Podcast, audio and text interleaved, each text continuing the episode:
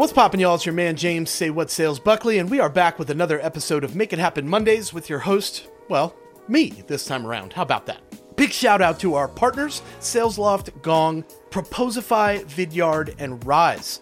In this episode, we are speaking with Lindsay Boggs of Citrix. She has a huge focus on the mental health of her team and takes a ton of action to ensure that they are at their best. We're going to dive into what her one on ones look like, some tools that she uses to keep her people effective, a healthy mentality, and some personal experiences that have impacted her professional growth as well, along with much, much more. Did you know that you can become a reseller of JB Sales Training on demand? That's right. We're looking for consultants, individual contributors, sales organizations, and affiliate marketers that want to resell licenses of JB Sales on Demand to their clients, website visitors, and social networks. Does this sound like you? Well, head over to jbsales.partnerstack.com today to learn about how you can get started. Let's get into what's happening in Lindsay's world. Talk to you soon. What's poppin', everybody? It's your man James Say What Sales Buckley, and we are here with another episode of Make It Happen Mondays. But this time, I'm in the hot seat with my very good friend. I'm so lucky to have her here with me. Lindsay Boggs of Citrix is here to talk about mental health skills and sales leadership. What's up, Lindsay? How are you? I'm doing great.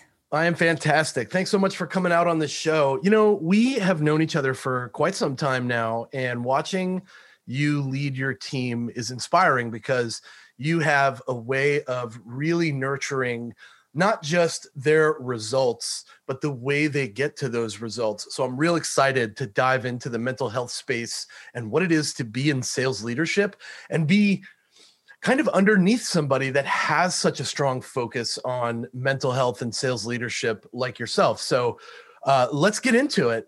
Um, can you tell me about some of the things that you feel like make you a strong leader in the mental health space specifically? Absolutely. So, thank you for doing this topic, by the way. I think it's really important and really happy to be here to talk about it. I think some of the skills to have for being a, an exceptional leader in the mental health space with your team is really treating them as a person and not a number. And I know that we all say that we do that, but oftentimes somebody will feel like a number on a team and they just have a quota that they're supposed to hit and they don't feel like the leader truly cares about how they are doing. And I I really feel like this last year the transformation that I went through in implementing certain platforms to my to my one-on-ones and and my staff meetings really helped me succeed and I feel like this past year, I went from a manager to a leader. And I really think that that was the big transformation that I had this past year. In tandem with that, I would say one of the things I learned in the mental health space is asking how somebody is doing twice. So ask them the first time how they're doing, they're going to probably say, Fine, how are you? Or Good, how are you? But if you ask them the second time, they're likely to tell you more on what's really going on and how they are really doing in its core. Yeah, that's something we talk about when we get with the our uncrushed team is we start talking about asking how you are twice and I didn't think that that was going to make the difference that it has made, but when we talk to people about mental health, I feel like we bypass it the first time. It's like a subconscious response that we've been giving for years because how are you is kind of been a greeting for a very long time. Hey, how are you? And we bypass that with, I'm fine, thanks, how are you? And we don't give it really a moment like, how am I, right? Like, you know what? There's a lot going on in our lives. And at the same time, there's work and results and pressure. But this other stuff that's happening on the other side of the fence really impacts the results that we see over here. There are a lot of there's a lot of talk about distraction um, and how easy it is for us to lose sight of what we should be focused on. You've got a note here that you sent me about micro on your team. Can you tell me what that means to you? Yeah, I made sure during the pandemic there were two ways to go about the pandemic. And I believe that some leaders took the micromanaging way. I chose the opposite. I chose the my team, they're all adults. They are all quite capable of doing their role. and I just want to lead by example. And I believe in the beginning of the pandemic, and I'm sure a lot of people on this can relate to it, we were overworking because there was nothing else to do. Everything was closed. And when you're at home, I often feel like when your computer's there, it's up and you can just get to work and you can keep working. And before you know it, it could be 5:30 and you haven't taken a break. And so I believe leading by example, scheduling breaks, teaching your team how to take breaks, but not going micro on them really helped them succeed and flourish because I wasn't checking in every five minutes to making sure that they were working. I wasn't checking in even every hour to make sure that they were working. I trusted that they were working, and that really went a long way. Yeah, there's an element of trust that I think has to be there in sales leadership, especially today with everybody working remote and there's not a lot of like accountability that's standing over their shoulder. But, you know, to be frank with you, I never responded positively to that anyway. And I always responded more to people that gave me the space to learn what I needed to learn and accomplish what I needed to accomplish and really focus on the goal. Um, time management becomes a skill that I think that we overlook constantly in our space, the space of sales. Um, and I think the reason why we overlook it is because there's so much happening on a day to day. We're pulled in so many different directions. And we're told early on in our role or our job, even in our career when we first start, the goal is sales. This is the goal. Here's the number that you need to hit. So maybe for three, four months, you know, Q1, Q2, maybe you're super hyper focused on that goal, which is fantastic. But then all these other things start coming your way. Hey, can you manage this spreadsheet?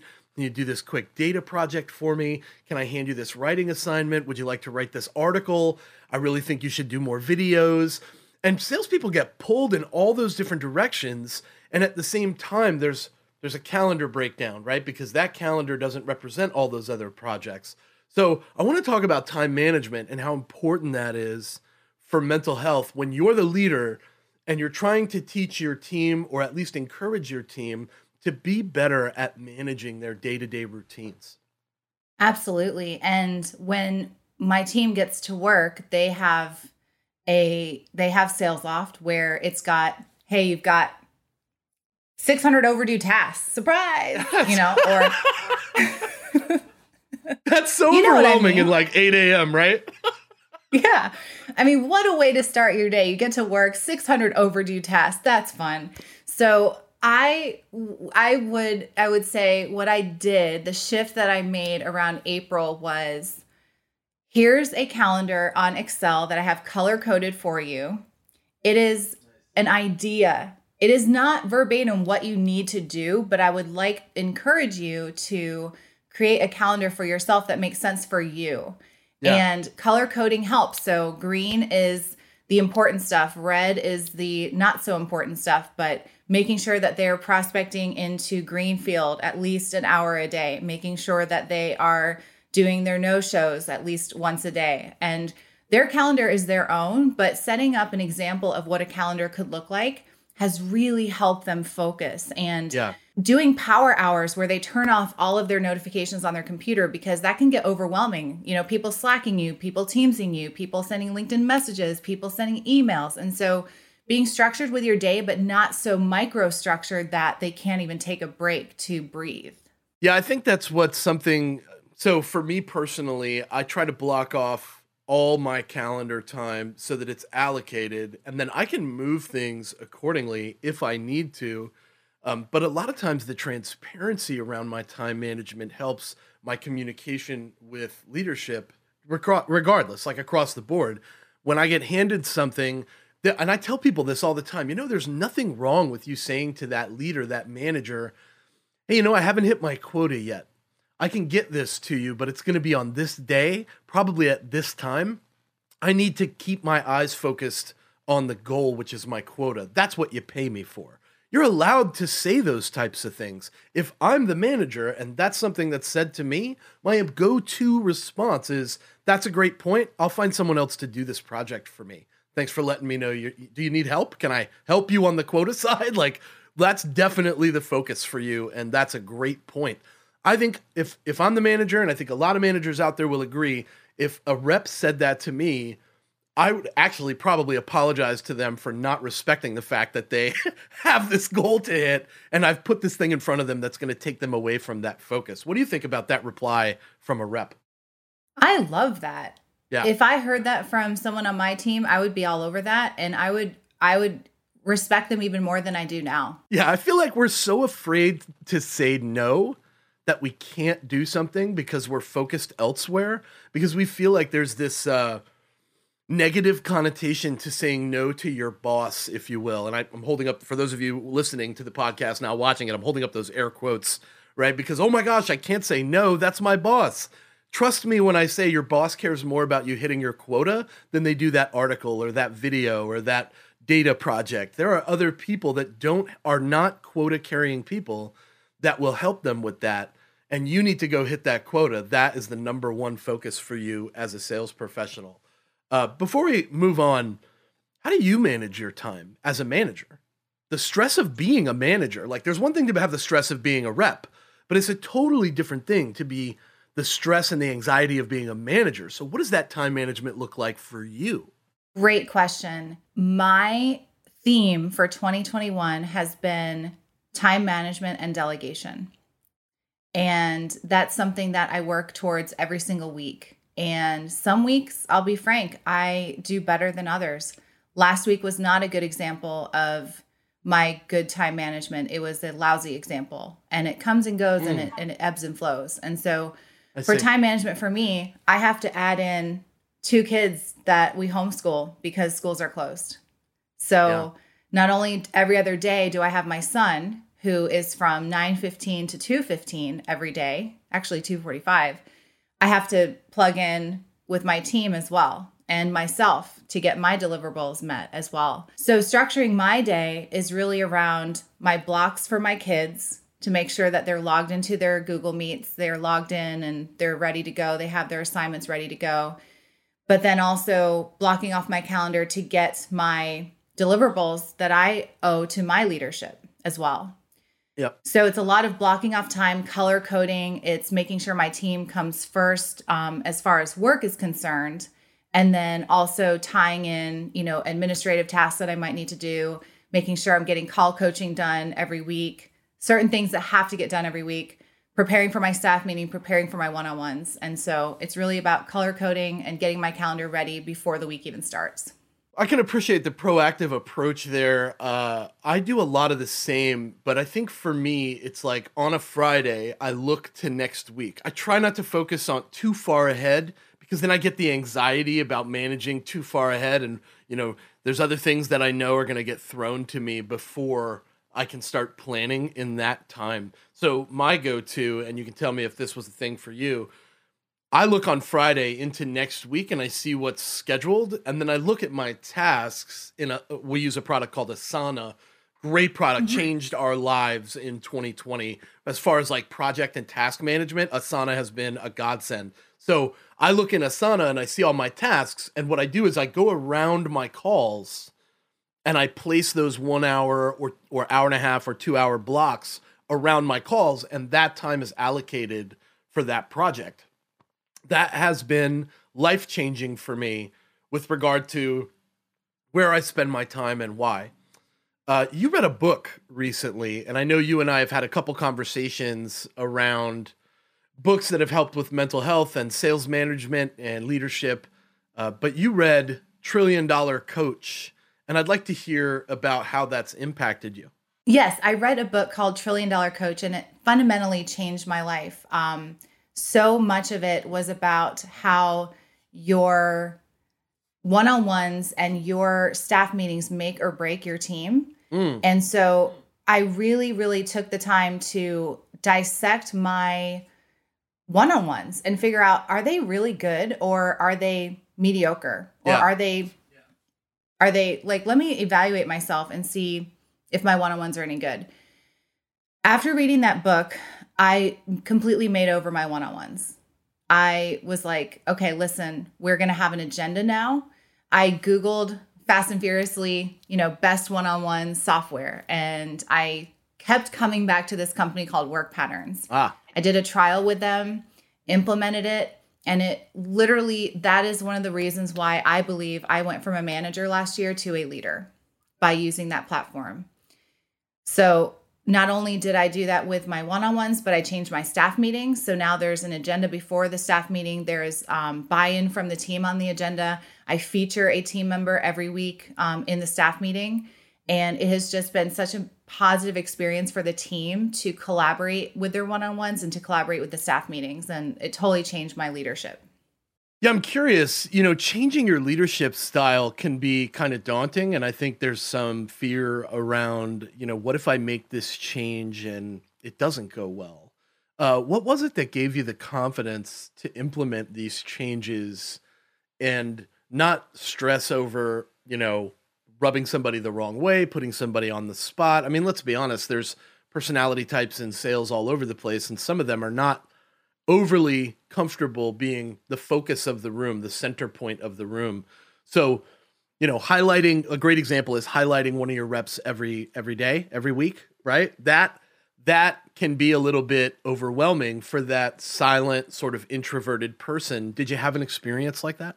I did have an experience like that where somebody was more on the introverted side that hadn't done a lot of public speaking before, but they took it as a challenge and they took it as an opportunity to get their name out there more and an opportunity to learn to present, put together a deck and share best practices on what they were an expert on. And so it went re- yeah. it, it went over really well.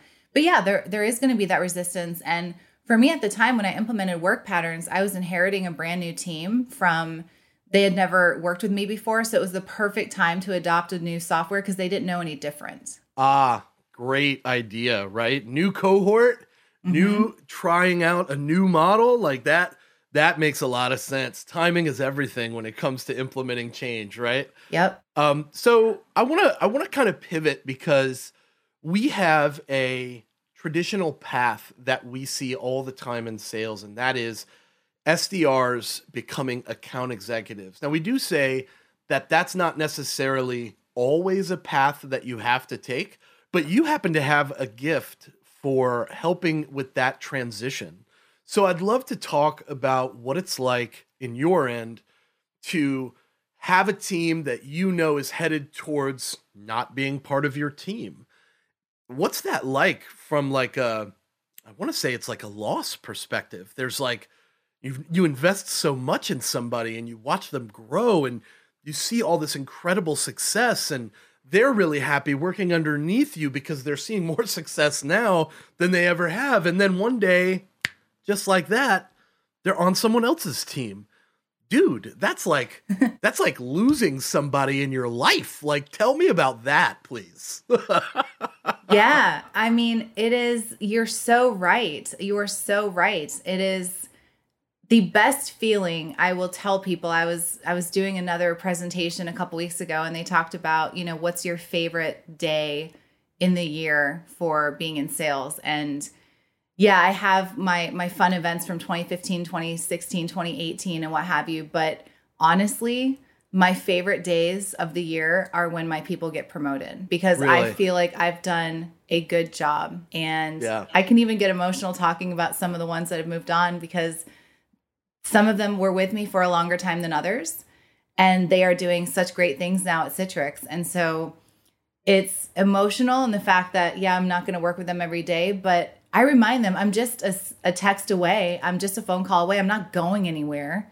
So, right. and some of them have turned into mentor mentee relationships where they want to bring me on their journey and have me coach them through their through their, through their new journey and so it's been a beautiful thing yeah, that that's crazy that people don't acknowledge the loss factor there. They talk about the win factor, which is great, but there's a negative side too. I mean, this is like watching one of your kids go to college almost, right? Mm. Like you're dropping them off in a whole new setting and a whole new environment. It's like sink or swim, man. Like there's no I'm not even your leader anymore. I can't like I'm here to help you. Like you can text me, you can call me, but in the end you report to someone else now. That's like, you know, uh, when your when your son or your daughter gets married and they're like no longer part of your family directly anymore they move out of the house like that's how that's i equate that to the same feeling and i think that that is a very um, convoluted and very difficult time for managers that people don't acknowledge very often so I'm glad that that's your favorite part of the uh, journey for your reps.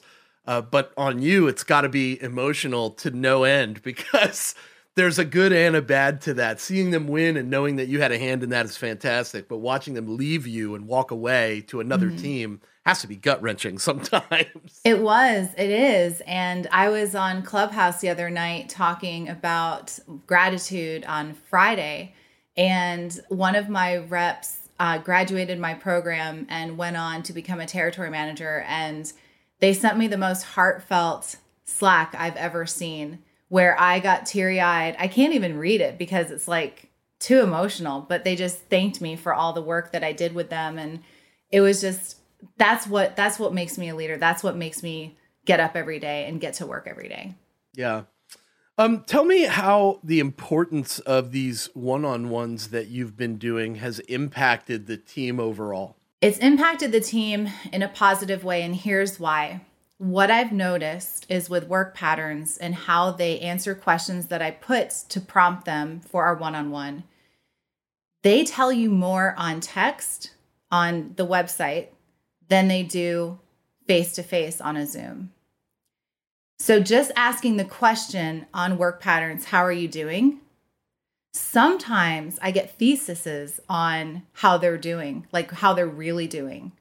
I'll get a thesis about, well, I'm really struggling here and I feel like this and I feel like that and this happened at home and my mom is XYZ, you know, suffering whatever. I get way more from that than I do on a Zoom saying, How are you twice? I get more written because I think people some people just feel more comfortable writing than they do talking. That's why some people are better at emails than they are on the phone. So, those email folks, those people that are really good at writing, they will tell me more in work patterns. If I ask them the question, What are you grateful for?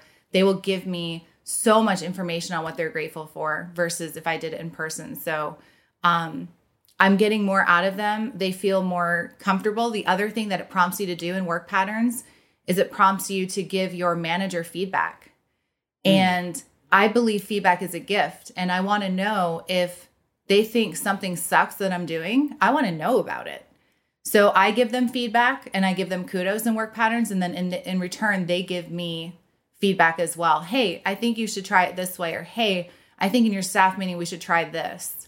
And I really value that feedback because that's going to make me a better leader too. Yeah, you know, it's interesting that our growth as sales leaders or managers or even the director level, it's interesting that our growth is contingent on the success of our team, right? So there's like a I can't win if you don't win mentality there.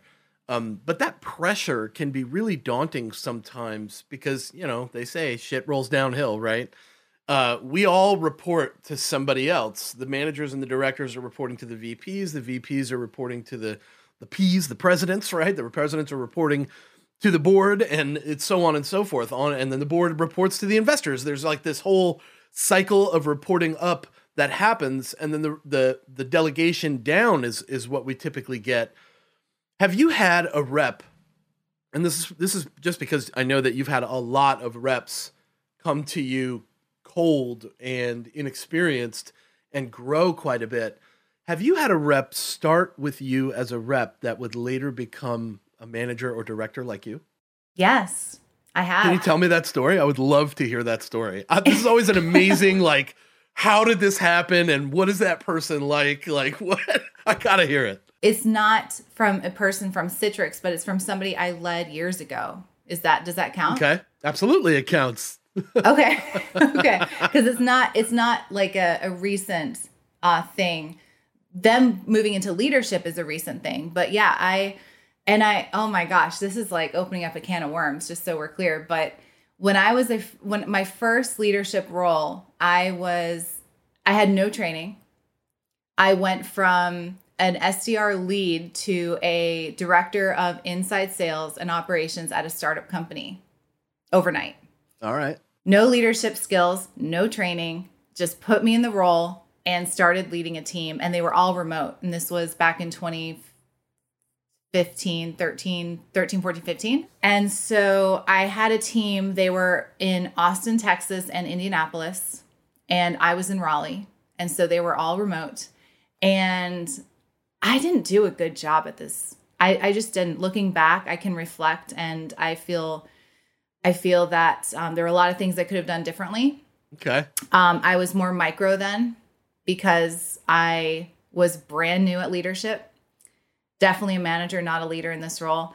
But there was one person that um, I saw a lot of great qualities in them to become a leader. And just the other day, I saw that they're now a director of sales development at another organization. And I was like, yes, let's go.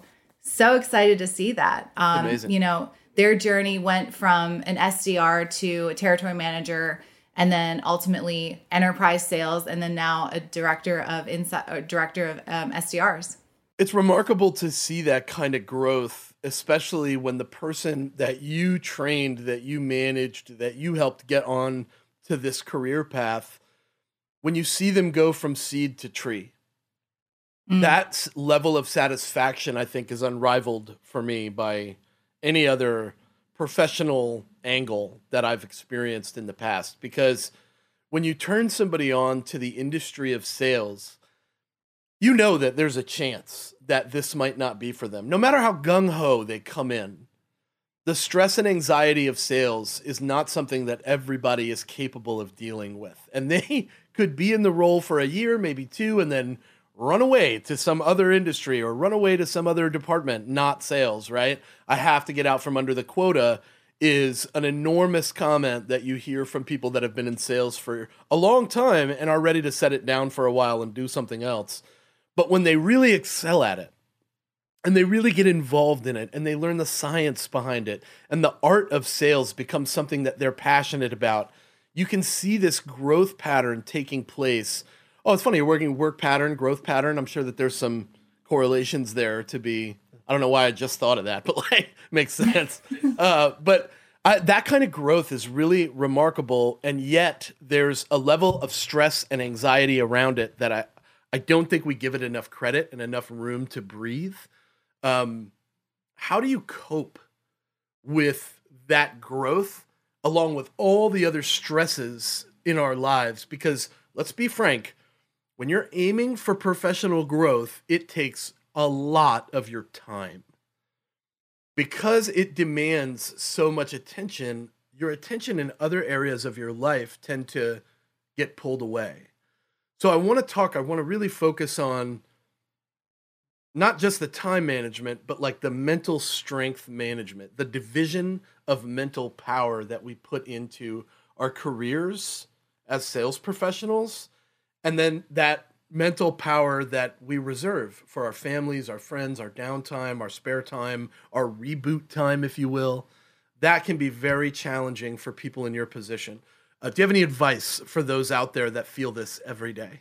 Advice is that surround yourself with positive influences, people that lead by example and do as example. I definitely, and people know this about me, this is not news, but I put my career first, first and foremost, over every single thing in my life in 2015, 2016, 2017. I was very um, focused on my career, and my family came second that shift has happened since you know the the tragedy in my family and now i try to lead by thinking that today could be my last day on earth because having lost somebody that can really impact you so i would say making sure you have positive influences in your life making sure you have a support system and taking time to because if you are not good then the rest of your experience as a leader will not be as good either. You have to make sure you take care of yourself first. So I try to live that every day. Like I said, I'm not perfect. I don't lead, excuse me, by example every single day. I aim to, but you know, setting daily intentions for me it starts with writing in a gratitude journal every morning and talk about my daily intentions. It starts with meditating yeah. every morning to get my head straight and if I don't do some of those things, sometimes my day does gets away from me and I don't have a, a great day. So I think it really just depends on what you want to focus on and how you can get there with the people that are in your life. All right, y'all. Lindsay has an enormous heart, and I love her authentic concern for how her team's evolving mentally as they move through their day to day routines. Be sure to shoot over your sales wins at james at jbarrows.com to be highlighted on next week's episode. Today, we want to give a huge shout out to Israel De Leon of Tres Nueve after joining JB Sales on Demand and taking filling the funnel, Israel was able to schedule 24 meetings in just nine days, which is something that he used to do in a month. The training has given his company the opportunity to grow and continue to bring people on and use the same techniques. Way to go, Israel. Keep shining. You can set 24 meetings in nine days, just like Israel did, with the process and structure and the tactical takeaways provided in your annual subscription of JB Sales On Demand. Join us today at ondemand.jbarrows.com to start producing more results using Filling the Funnel. But you get access to more than just our prospecting training. You get access to 100% of all of our content and courses, plus all the extras like webinars and live casts this is a real game changer for you, the frontline sales rep. That URL again, ondemand.jbarrows.com. We'll see you there. Let's get back to Lindsay and I for the rest of the conversation. Do you have a cutoff time? Last week or in general? That's the best response. Uh, you know, uh, just in general, like, do you try to say, after 7 p.m. tonight, I am not going to look at my phone anymore or log into my email or check my LinkedIn, right? Like, do you do you cut yourself off like I do? I do it, uh, and it the time kind of varies here and there. Um, I spend a lot of time working in the morning, but my go-to mm-hmm. is like as soon as I can, I'm going to disconnect from my work brain so that my James brain, the you know the the my time can actually kick in and i'm i'm really good at protecting that time. Do you have a similar mentality that helps you to cope with the day to day just so that you have time to reboot? You are my role model for this. I aim to be like you more. No i'm serious because we've had this conversation before. Yeah. I i close my work computer at 5.30 every day. And i do family time from 5.30 to 8.30 or 9 every day. What i choose to do after that except for last week, is normally Lindsay time. So it's Lindsay time doing my favorite hobbies. It's Lindsay time doing anything but trying to think about work. And sometimes days some days are better than others. Some days I've got a lot on my mind and I have things I want to jot down to accomplish a task list for tomorrow, but in general, I try to reserve that time for Lindsay time. Yeah, I want to I want to give some uh, actionable tips to those of you guys out there that are listening because we Lindsay and I do have we are we are great friends and we talk often and this is something we do talk about frequently but you know, I have two tips that I give to people that tend to help them be more productive without taking their attention away from their family time or their own time for that matter. My first tip for for people is always to get up earlier I start my day so early. Today was an exception for some unknown reason. I managed to sleep until like 7:15. I woke up like, "What happened?" It was crazy. uh, because I never make it that long. But I get up at like 5 5:30 most days and that window in the morning is undisturbed. So I can get so much done, one project at a time throughout the week, getting up early and just knocking those projects out because there's a time window there where nobody is hitting me in Slack. I don't have my phone ringing off the hook. Nobody's texting me, you know, my my kids are at school like or, or it's still asleep getting ready you know doing their thing like nothing is happening there that will pull me away from my focus. So that's my first tip. And then my second tip is work on the weekends. Weekend time is easy to get like one or two hours in the morning in and then enjoy the day. But that one or two hours on saturday and sunday morning again super early for me because i just get up early. But like the that window of time on the weekend also undisturbed because the rest of your team is most likely not working. So everything is not coming into you and distracting you from the goal. Um, do you have any tips around that you like anything that you do specifically uh, to offer the audience about the time management factor and having that cutoff time so that you can manage accordingly? You know, it's really interesting you bring up the weekends because my week my week planning happens Sunday night and I truly believe that makes for a good week because I take that I, I call it a power hour. Yeah. So I look at the phone and it's nine o'clock, let's say, and I say, okay, you have one hour to get it together. And that's when I do my calendaring. That's when I set up my one-on-ones for the week. That's when I do all my blocks blocks of time that I need to reserve for administrative things, what have you. But um, that's when I get my buffer queue ready for the week for social and things like that. And that's my power hour. And so that's that's one tip, and it ties into you. I would say another tip is figure out how your mornings want to go. And what I mean by that is I like to have a leisurely cup of espresso.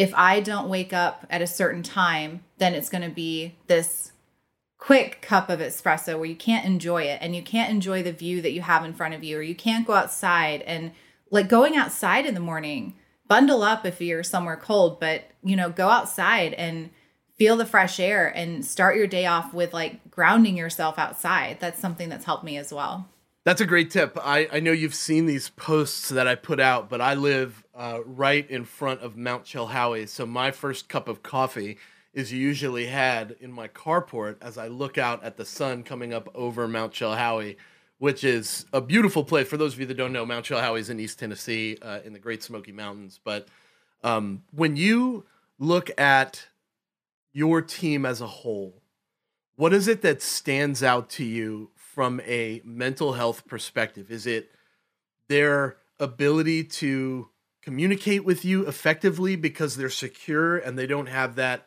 you know manager uh, you know employee kind of divide in their mind? Or is there something tactical that they do as a result of you giving them that mental health space that you think improves their results consistently? Trust and vulnerability james. Trust and vulnerability. Trust and tell vulnerability. me more about that trust and vulnerability. It's it's earning trust quick by is this you earning the their trust or is it them earning your trust to give them the space? Both. Okay. It's both. They know when they come to my team i think there's a reputation that i have that lindsay is more hands off that she's going to allow you to do your job. Mm. and by the way she's gone through a mental breakdown and she did a tedx talk on it and she's really open on mental health so there's this openness that they know that they can feel with me because every staff meeting, I start with the question, What are you grateful for? And we go around the room and everyone says what they're grateful for. So it's the vulnerability that they feel they can have with me after the trust is earned. And I try to win trust quickly. And um, I think, you know, implementing work patterns has helped me a lot, but also having conversations where I just pick up the phone, not a Zoom. I pick up the phone and call them, hey, how are you doing? Yeah. Asking them twice, how are you really doing? And having that relationship where, yeah, there's still there's still the the leader and SDR relationship in the terms of respect for you know your role but there's also that friendship that you evolve into as well where you can share things that you might not share prior to yeah, you know, I want to harp on that for just a moment and pause and really dive into that because I think that for a long time, and maybe this is a shift in our culture that we're experiencing right now, you tell me, but for a long time, I think managers were told, trained, specifically warned do not build relationships with your employees. They are not your friends, they are employees. I am happy, very happy that that mentality is fading away. And we are starting to look at our employees as humans just like us that need support, that need um, motivation, that need inspiration, that need affirmation about what they're doing. I have my own insecurities. I need to be told I'm doing a good job a lot, or I feel like I'm not. Knowing that about myself is a great way for me to kind of go for that. Do a good job. Go for that accolade for, hey, great job, James. And if you do that, everything else kind of comes very naturally. But I think for a long time, there was this culture of be careful because when you develop friendships with these people, it becomes a lot harder to manage them and they could take advantage of you. How does this work for Lindsay Boggs? It's totally changing that that paradigm that you just mentioned. Yeah. We are also told as a parent you shouldn't be friends with your children mm. because you want to respect that parent and child relationship. I totally disagree. My mom is my best friend. My and mom's my best friend. Ha- Same Z's. I I totally disagree with with how things were and I'm more focused on building that trust evolving into a friendship because they're going to trust you more and they're going to work harder for you. And I had somebody uh, last week tell me that I get up every morning because I want to make you proud. They told that to me. And that came with time. That that wasn't like they got to my team and all of a sudden, yeah, they're going to have that mindset. Yes. It, it yeah, like I won the lottery, right? But it t- and and this person shared with me, you know, it took time. It wasn't an overnight thing, but you know, being on your team for a month, um, I wanted to work for you, Lindsay. I wanted to do my very best for you. And that was why I did my best on your team. And so hearing that, you know, was just confirmation that what I'm doing, some of what I'm doing is is working well for the culture of the team and for their, you know, development. Yeah, I'm happy to see this mentality fading away in a big in a big way now, and I think it's important that we view our employees as just like us, right? Like uh, John, John, my my John is very good at like we have a flat organization. We are all the same. We all all of our feedback matters, and because of that, I think our culture is quite complementary to this human aspect, right? Um, you know, there's an element I think of camaraderie there I want I want to win because if I win, you win. You're my leader. You're held accountable for me winning. I need to win so that you can win becomes that universal goal for everybody on the team. Hey guys, we're going to do this together. Um, I talk to a lot of managers about getting down in the trenches with their team John will tell this story all the time about a, a, leader that came and busted into a room when he was a cold caller once and was like, How many calls did you make today to everybody around the room? And John turned around and said, How many calls did you make today? and and the manager kind of balked at him, and John was pretty sure that he was done. Uh, but then the next day, that same leader came in and got on the phones, and it turned out he was really good. I know you have incredible talents as a sales professional. And I know that you're the type of manager that probably does get down into the trenches with their team and do the thing alongside them. Tell me what their response is like when they see that. They think it's wicked cool. They're like, all right, Boggs is prospecting this person on LinkedIn. Let's see what her message says and let's see if they get a response. Let's see if she gets a response. Yeah. I mean, they love it. And um, we've done cold calling exercises, especially in the office. We would do cold calling days where I would sit next to them at their desk I would have my headset on, they'd have theirs on, and we would do every other. Every yeah. other I would call. And it was so much fun. It's more challenging remotely. We found ways to do it, but in person was so much fun because I would just sit with them and and you know, and I would guess what? I had some bad calls and they got to witness them because I, by the way, I'm not perfect. Right. So I would have some calls where I was just like, oh my gosh. And what I did is we record every call I would bring my bad call to our call review and yeah. say, hey, y'all, like, let's dissect this call, shall we? Yeah, watch where I and they loved it. they loved it.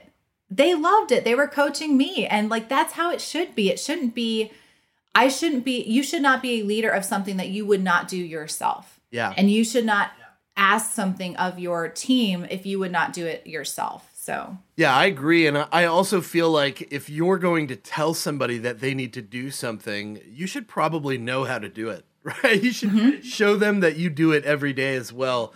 Uh, and that story that John tells, the guy was awesome on the phones and ended up doing really well. And John was impressed with that. And he became more of a leader to John instead of just a manager, like you said. And I think that's a, a good hallmark uh, for people to look for in leadership. So I had this. Uh, I had this lady that was talking about getting a new job and you know wanting to find the right fit and she reached out to me and asked me about funding and this company and you know all these different things and I said look go for happiness and the belief in what you sell right? If you go for happiness, you're happy in the role and you believe in what you sell, that's the only thing that you should be looking at in getting a new role aside from stability and culture. All four of those things have to work together for you to be successful long term at a, a, sales role. If you want to get that longevity out of that particular job, that particular company. So that's how I kind of aim when people are asking me about, you know, what should I be looking at? What should I be looking for? Look for those things and, and you'll find success. Yeah. Uh, I want to know we talked a little bit about the one-on-ones and how you've kind of restructured them thanks to um, work patterns, which I think is great. Uh, but tell me about when they have a prompt and prepare for that one-on-one. How do they prepare, and then how do you prepare?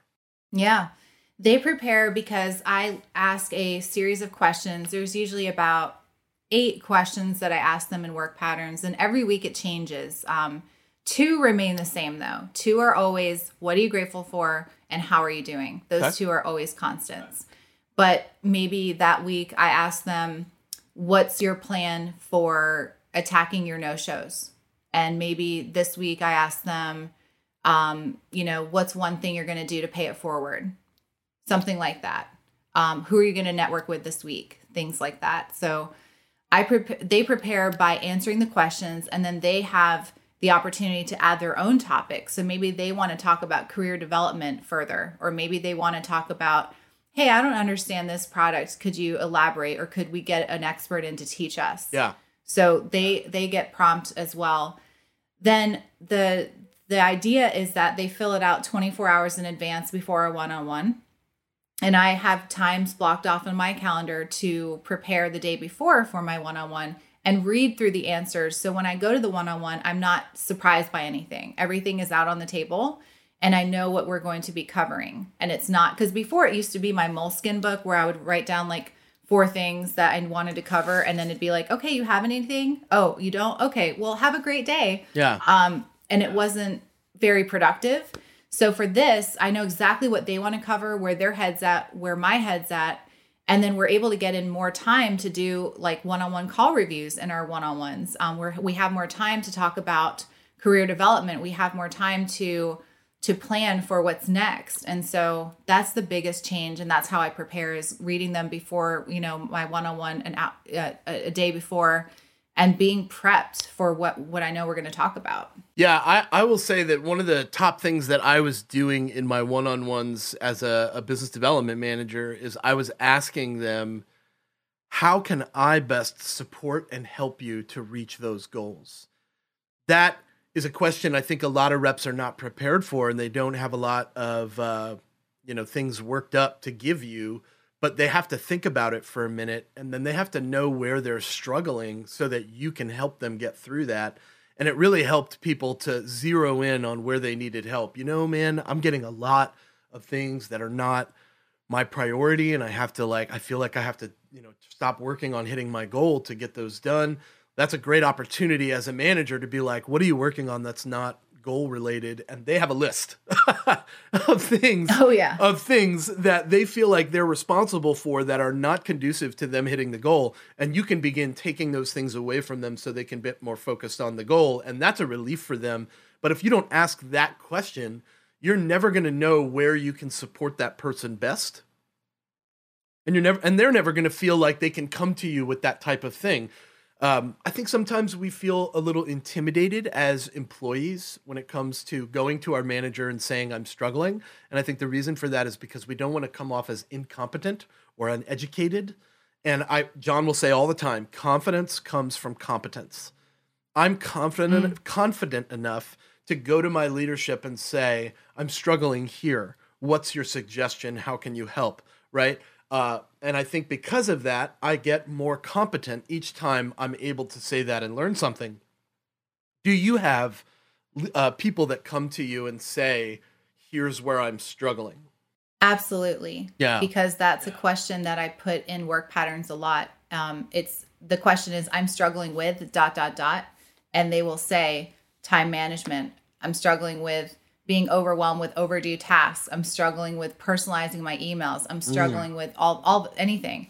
And so that way I know, okay. And then the follow up question that I give them, just like you said, is what can I do to help you? Or what is one thing? And I, and I'll, even in work patterns, I'll say, what is one thing I can do this week to help you get to where you need to be against your quota or against your career development goals or what have you? So, those are really great questions. I love those and I use them often. Yeah, that's good. I I I learned the hard way to ask questions about me in one-on-ones because our mm. our our I think our instinct is to be super hyper focused on them. You know, mm-hmm. and also, you know, let's just let's just get this out and piss some people off here. I'm not very KPI focused in a one on one as a business development director. When I had the team, it was not how many calls did you make, how many emails did you send. It was more like, can you show me a few emails that you've written so we can dissect them and look at them? Can you, you know, put a call recording that went well in front of me and then put a call in front of me that didn't go so well in front of me? Let's talk about that. And that was my prep for a one on one previous the reason why that was important, I think, was because we were specifically focusing on something they did every day and trying to improve the result from that over and over again. And I think it helped them to write better emails, drive more conversations the right way, um, be a little less aggressive, a little less salesy. Let's be honest, many fresh new sales reps come in with a very a bad misconception about what sales is, and it takes a leader like you a leader like me, a leader like John, to break that habit and be like, no, dude, this is not boiler room. That's not what yeah. we do here. you yep. know? Um, so there's that part of it too. You have a last talking point here that I think is so interesting on building remote teams. And you have something called log offs in quotes. Can you tell me about that? Because I think this is really interesting.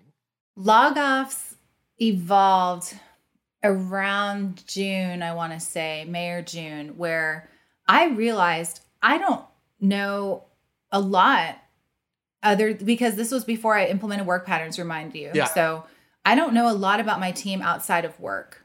And we don't have the office to go get a cup of coffee. We don't have the office to go yep. get a snack in the break room. So I said, let's do a log off and um, let's have one person from the team choose the theme. And so theme number one, I had one of my team members choose it and they said, What are you Netflix binging right now that we need to watch? That was our theme. We talk about it for 30 minutes, favorite shows to binge watch. And the rule is that you can't talk about work at all ah. or you get kicked out of the room. Okay.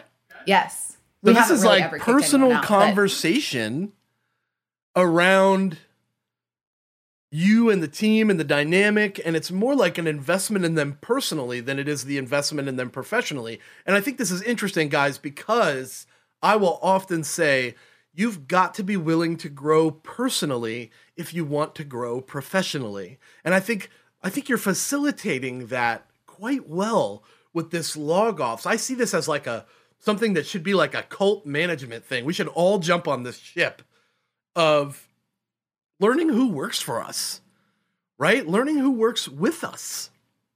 Who are these people? What are they passionate about? What do they do? What are their personal preferences? What kind of personality do they have? Are they fun? Are they funny? Do they have, you know, some sort of like mental block that is stopping them from growing? You'll only learn that stuff from conversations that are not about work. Yeah, absolutely. And one of the things we realized in the last log off on Friday was no one knows how tall each other is. Oh, because we all live in this box, right? yeah. So I found out one of my team members is six foot three, and I was like, "No kidding." And they said, "How tall are you, Lindsay?" And I said, "I'm six feet." And they're like, "No kidding." Yeah. They had no idea. Yeah. How would they know? Well, they might have known from that picture of you next to Shaquille O'Neal, but maybe. Yeah. Well, Lindsay, but, I want to thank you yeah, for coming I on mean, the show. I appreciate yeah. all the time. Um, is there anything that you want to throw out there that everybody should know about you?